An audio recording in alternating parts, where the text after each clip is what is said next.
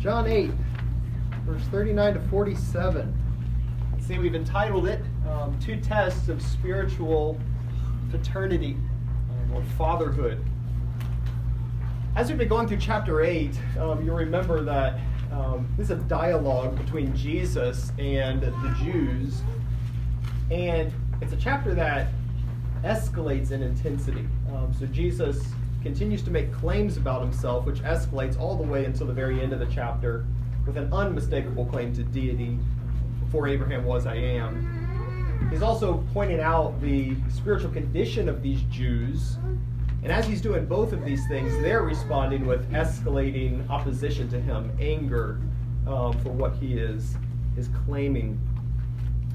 And what we've been doing as we've been going through chapter 8, I've been highlighting um, some of these just clear and powerful statements Christ makes. Last time we were together, um, he said, If you abide in my word, you are truly my disciples. Before that, um, we focused in on the saying, verse 24, Unless you believe that I am, you will die in your sins. Before that, he said, I am the light of the world. This morning, he will tell these Jews that you are from your father, the devil, not something you say to win friends and influence people. For sure, we're going to see what uh, what happens. Last time we were together, like I said, we studied verses 31 through 38. Look how verse 38 uh, concludes. Jesus said, I speak of what I have seen with my Father, and you do what you have heard from your Father.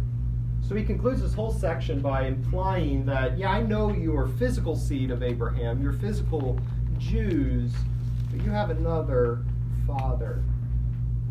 And that's where um, our passage picks up picks up this morning. Um, Jesus will continue to reveal the spiritual condition of these people. They, they begin looking good. Verse 30 says, Many are believing in him. And he confronts them in verses 31 to 32 with this test of a true believer, a true disciple. If you remain, persevere in my word, you're truly my disciples. You'll know the truth, and the truth will set you free. Um, they didn't like that. What do I do? We're, we're seed of Abraham. What do you mean? Did he set free? We're in spiritual bondage? What are you what are you talking about?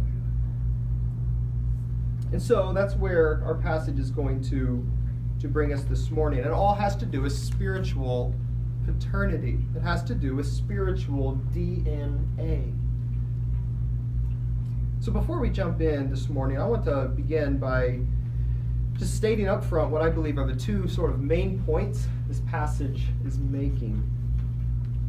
Number one, what one does with Jesus and his words reveals the true spiritual condition of that person, who they are, who they belong to whether the true seed of Abraham and seed of God or seed of the devil. Jesus says there's only two families in the world. Think back to Genesis 3. Seed of the woman, seed of the serpent continues until this day. You are one or the other.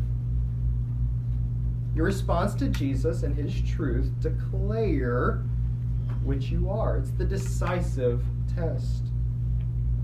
So this passage is meant to call us to examine our lives and also to give us sort of a grid work to examine the, the lives of those around us. Many people profess to be in good relationship with God. Many people claim to have God as their father. Jews, Muslims, uh, religious people of all kinds. Jesus says the decisive test is how you respond to Christ and his words. So that's the first point. The second point of the passage, I think, is that one spiritual condition is the fundamental reason why people respond to Jesus as they do. In other words, people only respond to Jesus in accord with their spiritual DNA, whether it's from God or from the devil. That means your spiritual condition is ultimately not produced by your exercise of faith. Oh, it's absolutely essential you believe. There's no eternal life without it. But ultimately, your belief or unbelief is caused and produced by your spiritual condition. That's what Jesus will make clear for us this morning. This passage is going to zoom into the underlying nature of all believers and unbelievers. It's going to call us to a keener awareness of this doctrine called total depravity. It aims at showing what must take place in an individual before they will believe in Christ. So before we begin, let me just ask you how would you describe the doctrine of, of total depravity? Why is that doctrine so important? How would you describe it? yes? My mind went to the beginning of Ephesians 2. Yeah. Excellent. Yep. Have no ability spiritually to respond, I suppose. Very good. Um, so that's what I was thinking. Amen. Spiritual inability, uh, by nature, children of wrath. Mm. Yep. There's none who is righteous and not one. Yeah. So, apart from Christ. It's good. So, Yep. So, so every act, every action may be good in some sense, but at its core, unrighteousness. Um, that's right. Any other thoughts? Total You- depravity? Yep. Yeah, just spiritual deadness. Yeah. um, Contrasted with many would say spiritual sickness. Mm Mhm. Just kind of Yep. are making the wrong choices. No, we are Yep. totally dead. Yep. Yeah, there's, there's nothing in me that makes me worthy before God. Mm. Excellent. Yep. Good. You're exactly right. You hit on. There's a number of dimensions to the, this doctrine, and I think you hit most of them. Uh, we're fallen and corrupt in every dimension of our being mind, will, and emotions. It also teaches what um, what Chris pointed out that humanity is completely unable to alter his condition or to respond properly to Christ on his on his own. In other things, the in other words, the very thing that necessitates our need for Christ also hinders us from coming to Christ. We're dead. If we get this doctrine wrong, we'll be tempted to neglect or at least dismiss the doctrines of grace which are proclaimed in the Gospel of John on just about every page. This is the great and important doctrine. Um, the fundamental reason why people insist that conversion is ultimately the result of a person exercising his or her own free will is because of a failure to understand the doctrine of total depravity. Now, Calvinists and Arminians, throughout the controversial terms, um, Calvinists and Arminians both affirm that God must work in the heart before people will respond. They both affirm that. Arminians, though, hold that God's grace works in everyone the same and brings everyone to the threshold of salvation, but ultimately, walking across that threshold is the responsibility of each individual person. It's up to their free, ultimate self determination.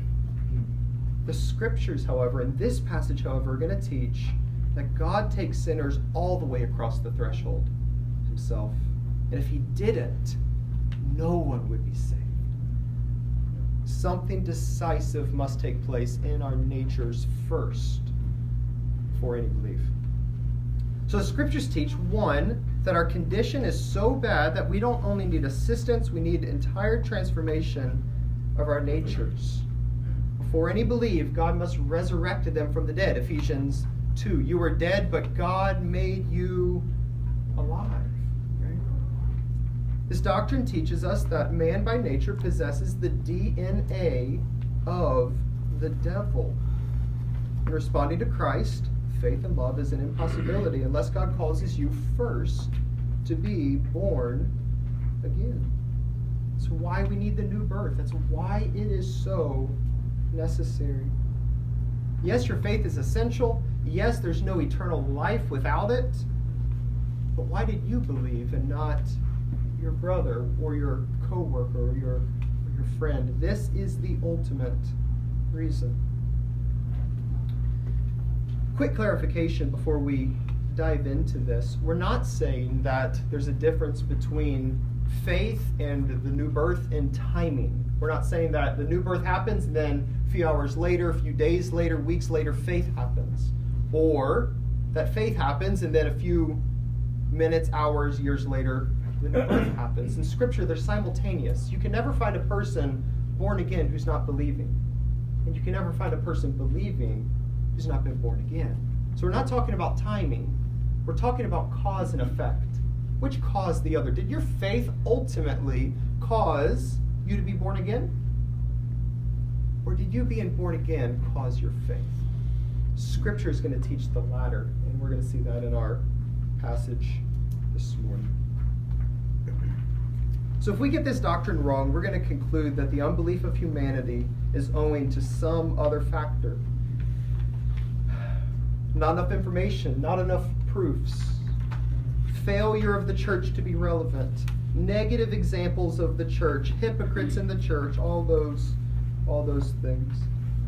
This doctrine is essential if we're going to rightly understand what is behind any and all unbelief. It's essential if we're going to know what happened to us. What, happened to you at conversion? You need to know this. And it's essential as we seek to engage other unbelievers around us.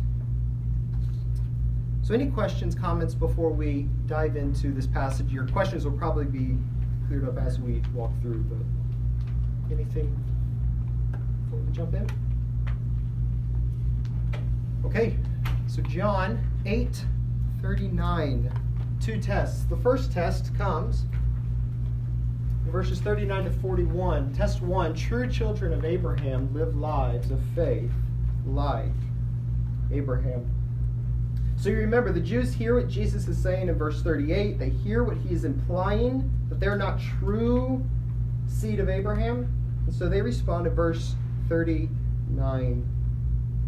They answered him, Abraham is our father. It's the second time they appeal to Abraham as their father. The Jews believed that being a Jew, having Abraham as your father, was an automatic entrance into the kingdom. It's all that mattered.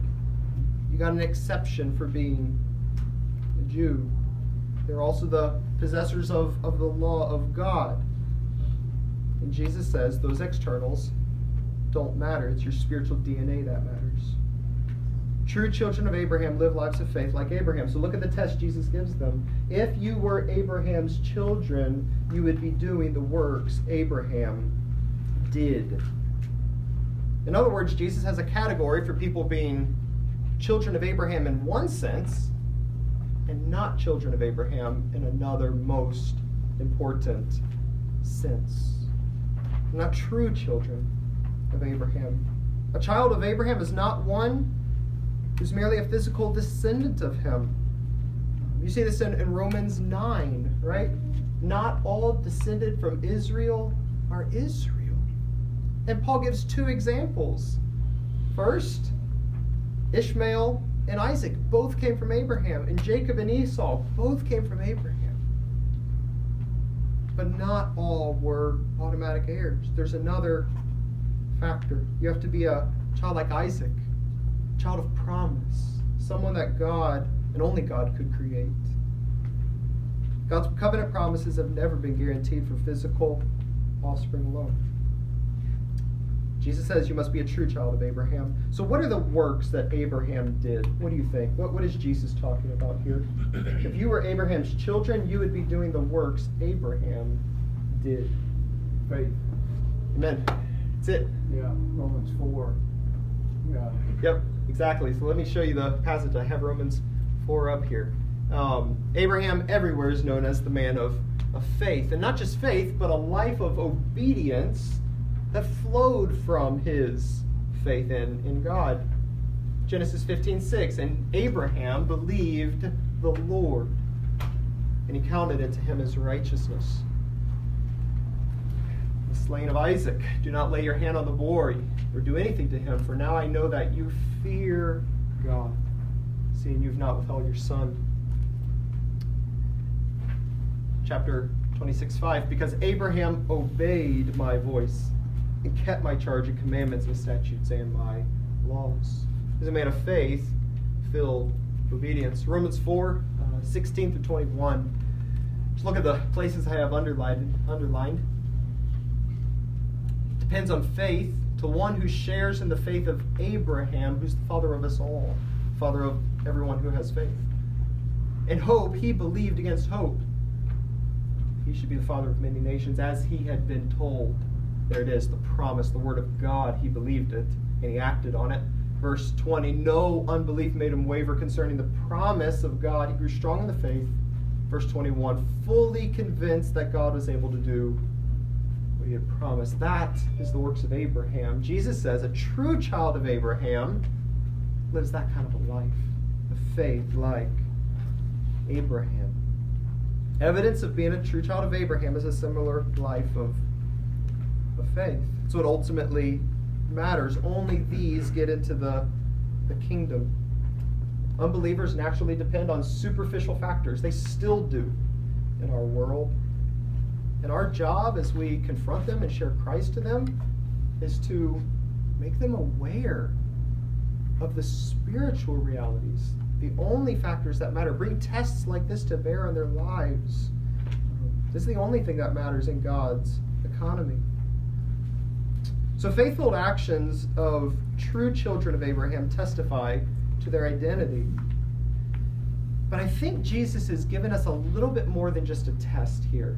And we're going to see this certainly in the rest of the passage. I think he's saying something a bit a bit more. I think he's also saying that being a child of Abraham in your nature leads to living this kind of a life. Look what he says again. If you were children of Abraham, there's your identity, then you would be doing the works Abraham did. Where did these works come from? It comes from having a changed identity, being a true child of Abraham.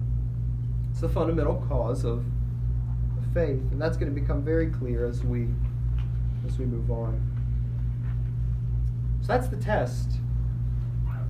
True children of Abraham live lives of faith like Abraham. Now Jesus moves on to expose these, these Jews. Um, number one, false children of Abraham are exposed in their hostile opposition to God's word. Look at verse 40. But now you seek to kill me, a man who has told you the truth that I heard from God. That is not what Abraham did. Abraham was a man of faith in God's word, but these Jews are responding to God's word by trying to kill it. The true disposition in people's hearts towards God are exposed. They say they're lovers of God, they say they know God. It's pulled out by the word made flesh. It's going to happen to us as well. As we speak truth to lives of other people, they may even be in the church, but as the truth comes to bear on them, they don't like it, they press against it, it's revealing something about their, their hearts. I think something else is happening here is that Jesus is the greatest revelation from God, and the more revelation you get, the more opposition it's going to, to bring. Look what he says again. But you, now you seek to kill me, a man who has told you the truth that I heard from God. This is greatest, most clear revelation God has ever given through his Son. If there was a question, look back at 38. Where did Jesus get his words? He said, I speak what I have seen with my Father. Now he makes it absolutely clear. He's talking about God. He said, which I heard from God. He's come from God, seen God, heard God, been sent by God. And it's the final revelation of God to man. Because of that, depraved man responds to him with even greater hatred and unbelief. That brings us to verse 41. False children of Abraham have another father. So look at verse 41. You are doing the works of your father. If it's not Abraham, then Jesus must be saying that they're descended from some other father. Their works reveal they have another father than, than Abraham. They're not people of faith, they're murderers of God's word. So that's test one. True children of Abraham live lives of faith like Abraham, but false children are exposed in their response to the words of Christ. What do they do with them? Do they submit to them? Do they hear them?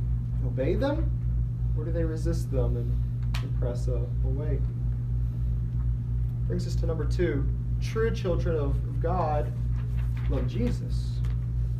True children of God love Jesus. So the Jews are obviously quite offended um, at what Jesus has just said, what he's implying. And so they respond to him now in verse 41, second half. Look what they say. They said to him, We were not born of sexual immorality, of fornication. So what does that mean? It's possible that this is an underhanded way of shaming Jesus. It's possible that rumors of his birth circulated. People didn't know the full story. Mary conceived Jesus before marriage. We know the true story. We know he was conceived of the Holy Spirit. It's possible that this is a way of shaming Jesus. They say, We're not illegitimate children like you. It's also possible that they took his words too literally, which happens all the time in, in John, as though Jesus were implying that their physical lineage has somehow been corrupted by immorality or even by mixing with a foreign foreign people. Look at verse 48. This is exactly what they accused Jesus of. Are we not right in saying that you are a Samaritan and have a demon? You're not a true Israelite and you're of the devil is what they accuse Jesus of, and Jesus actually turns it around in our passage and says, "No, it's actually it's actually you." But either way, whatever they're trying to imply with this statement, we're not born from sexual immorality. Their uh, main point is the same. They said, "We have one Father, even God." So now they're not content just saying, "Hey, we're children of Abraham. We are children of God." Where did the Jews get this concept that they are children of, of God? Let me show you a few passages here. Exodus 4 Then you shall say to Pharaoh, Thus says the Lord, Israel is my firstborn son. Jeremiah 31. God says, For I am a father to Israel, and Ephraim is my firstborn son. Hosea 11, when Israel was a child, I loved him, and out of Egypt I called my son. So when the Jews say this, they are certainly looking back to things the Old Testament had, had said. They said we're, we're children of, of, of God. But Jesus is going to make the same point here that he did before. Look at the test he gives in verse 42. He said to them, If God were your father, you would love me.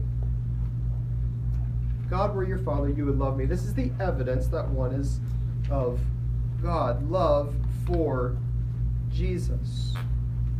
All people out there in the world, you go ask them, Are you a child of, of God? 99% are going to say yes. Religious people, Jews, Muslims, or even just religious people in our in our world. There's a thing that sort of started earlier in the, in the, in the 20th century, really emphasizing the universal fatherhood of, of God and, modernism and liberalism as, as, as it spread. Everyone is a child of, of God. Back when May May taught at Randolph, I remember driving down Rivermont and there's a really liberal church. They have a rainbow flag and everything hanging out there and big sign, we're all God's children. And uh, I've always been tempted to go scribble John 8, uh, 40 something. Like that so, um, there's no such thing as the universal fatherhood of God. You can't find it in the Bible. Uh, we are not all God's children. And Jesus gives us the test here. What's the test? The test that you're God's children is that you love Jesus. You love Jesus. So, what does that look like? A lot of people say they love Jesus, right? What's the test? Well, what does it mean to love Jesus? You obey him. You obey him. That's it. You keep his commandments. Flip over to chapter 14.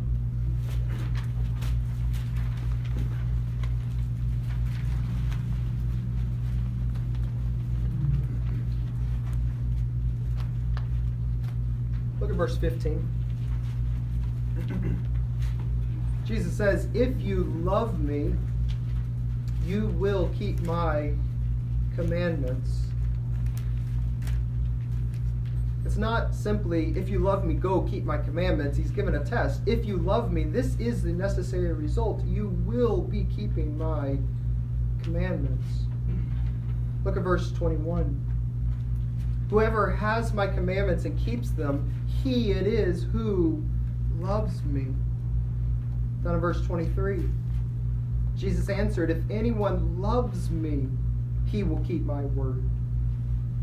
And then again in verse 24 Whoever does not love me does not keep my words. Evidence that you're a child of God is that you love Jesus. Evidence that you love Jesus is that you obey him. From a life of faith, you trust him. You love him because he first loved you. Another thing it looks like to love Jesus is that you love other Christians. Look at chapter 13. We go to many places, go to 1 John everywhere, but just look at verse 13, verse 34. A new commandment I give you that you love one another. The one another in the passage is clearly the disciples, other believers. You love one another, a unique love for the family of God. Just as I have loved you, you are to love one another. Only people who respond to Jesus in this way give evidence that they are truly children of God. But why? Look at verse 42. Look at the reason now. The reason God's children love Jesus. Jesus said to them, If God were your father, you would love me, for I came from God, and I am here. I came not of my own accord, but he sent me. So, why do children love Jesus? It's because of his eternal divine nature. He came from God. So, if the previous point emphasized faith in his word, then this point emphasizes love for his nature, his essence. He came from God. As readers of John, we know he was with God in the beginning. Jesus just declared to this crowd that he is I am, identical with Yahweh of the Old Testament. It's a contradiction to say you love God and hate the one who is the very essence of God, very God of very God himself. Be a contradiction to claim love for God and, and not love his, his son. Look at the other reason, second half of verse 42, his representative coming. I came not of my own accord, but he sent me. So not only is Jesus of the same nature and substance as the Father, but he's come to represent the Father in his perfect in perfect harmony with the Father's plan. He's come not to win the approval of man, but only do what the Father's given him to do. That's why God's children love Jesus. They love the Father because they're born of the Father, and they love Jesus because he has come from, from God. But these Jews and the rest of the world don't love Jesus. They hate him.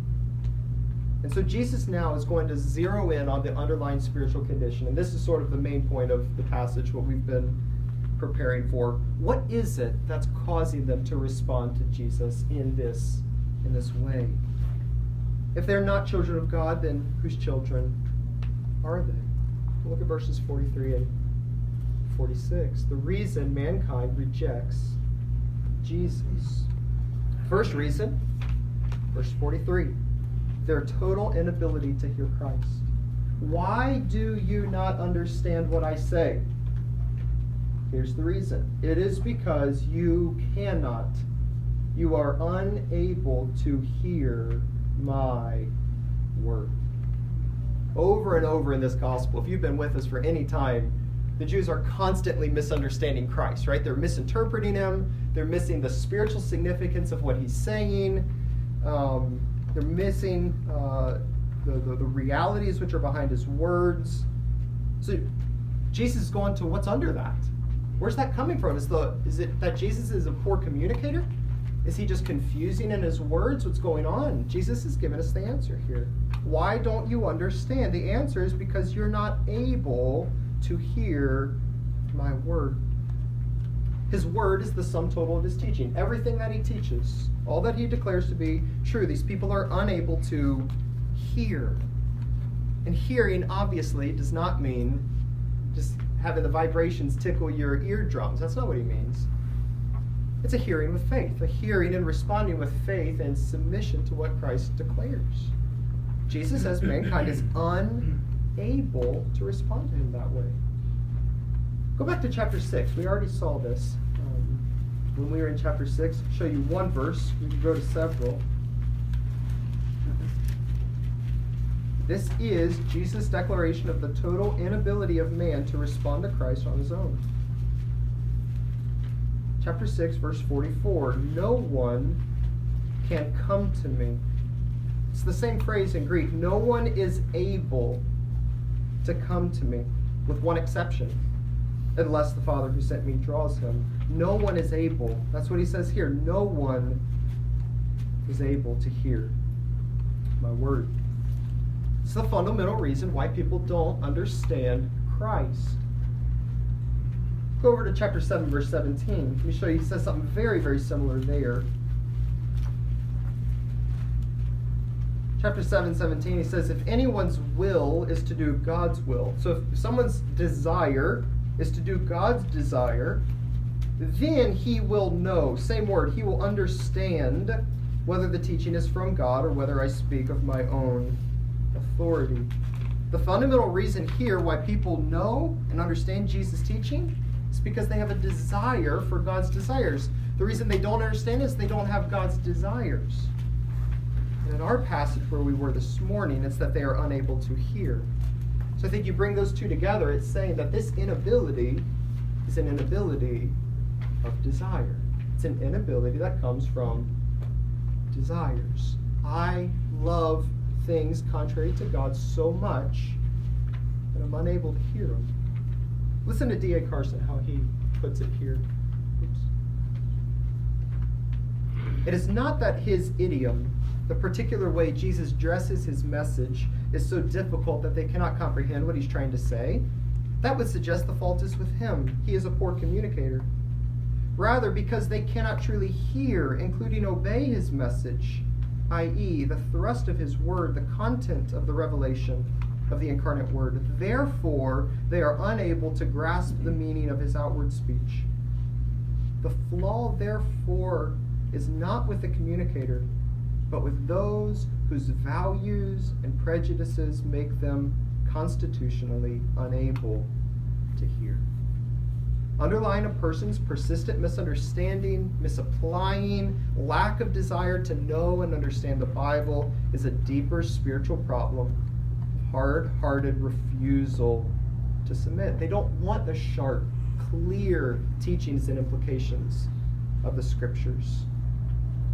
And those desires produce a kind of fog and it clouds out moral and doctrinal clarity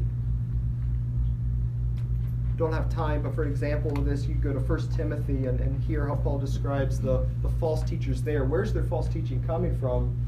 It's coming from a defiled conscience, a heart that has um, wandered away from moral, moral clarity. But what is under, underlying this inability to hear him? Well, now Jesus is going a little bit deeper, verses 44 through 40 7, it's because they possess the devil's DNA. Verse 44. You are of your father, the devil, and your will is to do your father's desires. He was a murderer from the beginning, and he has nothing to do with the truth because there is no truth in him. When he lies, he speaks out of his own character, for he is a liar and the father of lies. Jesus says clearly here just who their father is. It's not Abraham, it's the devil. They possess the DNA of the devil, and that makes them unable to hear Christ. Their condition is the cause of their unbelief. Do you see that? They possess the DNA of the devil, and therefore they cannot hear. It affects their entire life why they can't hear. It's they're encoded with the devil's desires. They have a inability because of their DNA. And this is manifested in, in two ways. It's manifested in their depraved desires. It's says, Your desire is to do your father's desire. Fundamental difference between a child of God and a child of the devil is desire. Children of God desire Christ, children the devil desire to sin. Again, we don't have time. You can go to 1 John chapter 3 where John unpacks this. Um, those who continue in sin, he calls children of, of the devil. This is also why people will be punished for their unbelief. You say, well, Michael, if people are unable to respond to Christ, if it's an inability, how can they be morally responsible? How can God punish them? Right? It's because it's an inability of desire. So it's not as though these people are tied down to a chair and they're being commanded, get up, get up, and they're trying to get up. I want to, and I can't, I'm tied. That's not what's going on. You see, it's an inability of desire. They love their chair. They love their rebellion. They love life without God. They're commanded to stand. I don't want to. And I don't want to so much. It's an inability to hear. The DNA of the devil is also manifested in a devilish lifestyle. Verses 44 to 46, Jesus says that he was a, a murderer from the beginning, lifestyle of, of murder. He was a murderer. He plunged the entire human race into death. Genesis 3. His first seed was Cain, who was of the offspring of the devil, a murderer. That's exactly what this crowd is doing. Also in their lifestyle of opposition to the to the truth. Look at the very end of verse 44. It says, When he lies, he speaks out of his own character, because he's a liar and the and the father of lies. Before that, it says that he does not have anything to do with the truth. It's literally, he does not stand in the truth. So, why does the devil not stand in the truth? Why doesn't he have association with the truth? Jesus tells us because there is no truth in him. You see it again? You must have truth in you first before you will respond to the truth, before you'll stand in the truth. That's exactly what's going on with this crowd. Look now at verse 45. Jesus says, Because I tell you the truth, you do not believe in me. It's because of their absolute opposition to the truth. They don't have truth in them. Their DNA is encoded with lies, and therefore they don't have anything to do with, with the truth. Listen to Romans chapter 1, verse 25. It's the condition of all man. They exchanged the truth about God for a lie and worshiped and served the creature rather than the creator who's blessed forever. That is the default desire of man. I want to live a life autonomous from God. That's what Adam and Eve chose when they ate the fruit. I want life apart from God, erase God from my memory, or at least the personal God of Scripture. And that's a lie because God is the real God. He is there, He is the true God.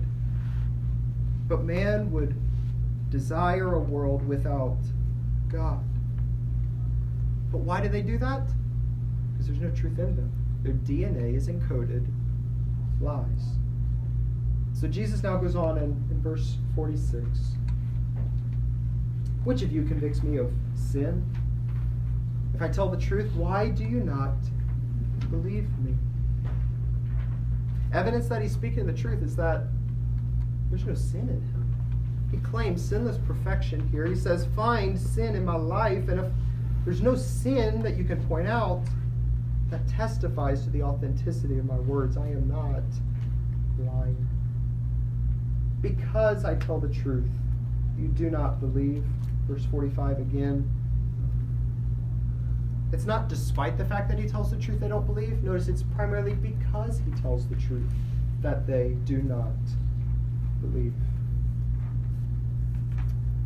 So that brings us now to the answer to his final question. Verse 47, he ends verse 46 by saying, Why do you not believe me if I'm telling the truth? And if it's clear it's truth, my sinless life? He gives the final answer. Divine paternity produces a submissive faith to Christ. Look at verse 47a. Whoever is of God hears the words God. Jesus here tells us what must happen if any are going to believe. You must be from God. You must have DNA that is produced from God. Only those hear and respond to his words. So, yes, is your faith important for becoming a Christian? Absolutely is. You must believe. But what's underlying that faith? It is the regenerating work of, of God. Let me show you one passage here. Go to chapter 1, John chapter 1, in his prologue. Because we get both of these things, I think, in the order John wants us to see. John chapter 1, verse 11. He came to his own, and his own people did not receive him. But to all who received him, so some received him, and they believed in his name, he gave the right to become children of God. So being a child of God is, in one sense, the result of believing. Absolutely. You believe, you become a child of God. He gives you the right to become a child of God. But where did these people come from? Some people reject him, some people believe. Look at verse 13. These ones were born not from blood, nor from the will of the flesh, nor from the will of man, but born from God. It's the new birth, which is underlying any and all saving faith. Finally, into verse 47, passage here. The reason why you do not hear is that you are not from God. Notice he does not say you're not from God because you do not hear. He says you don't hear because you're not from God. He's going to say the same thing in chapter 10. He says, You do not believe because you are not part of my flock. He doesn't say you're not part of my flock because you don't believe. Being a sheep enables you to believe. So I have a few applications for you at the at the back, and we, we are over time. Any questions, comments on this passage here? Yes. So you're saying that you are saved, therefore you have faith, instead of you are you have faith, therefore you are saved. So salvation is the entire package. Right? By grace you're saved through faith. Faith is the means whereby God saves us, right? So John 3. As Moses lifted up the serpent, so the Son of Man must be lifted up. Whoever believes in him has eternal life. Eternal life comes by means of faith. But what's underlying that faith? It is the regenerating work of God which creates and enables faith, right? So I would say the new birth is, is an entire package.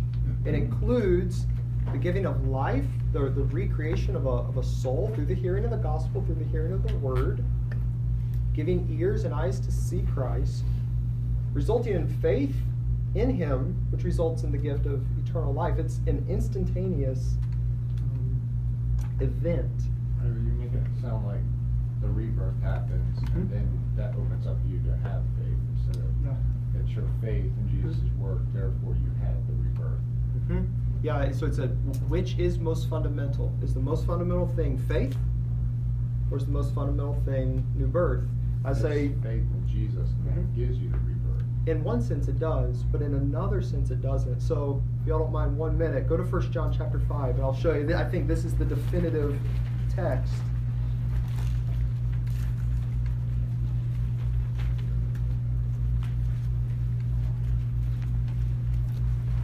First John chapter five, verse one.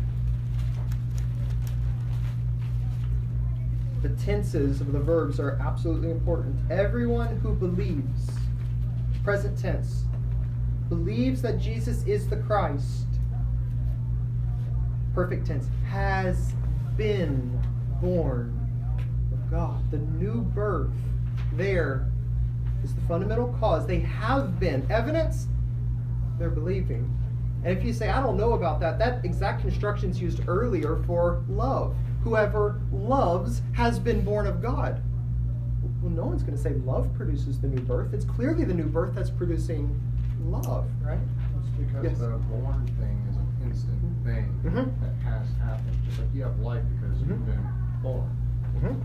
So you have like present tense because you were born. Yep. Right?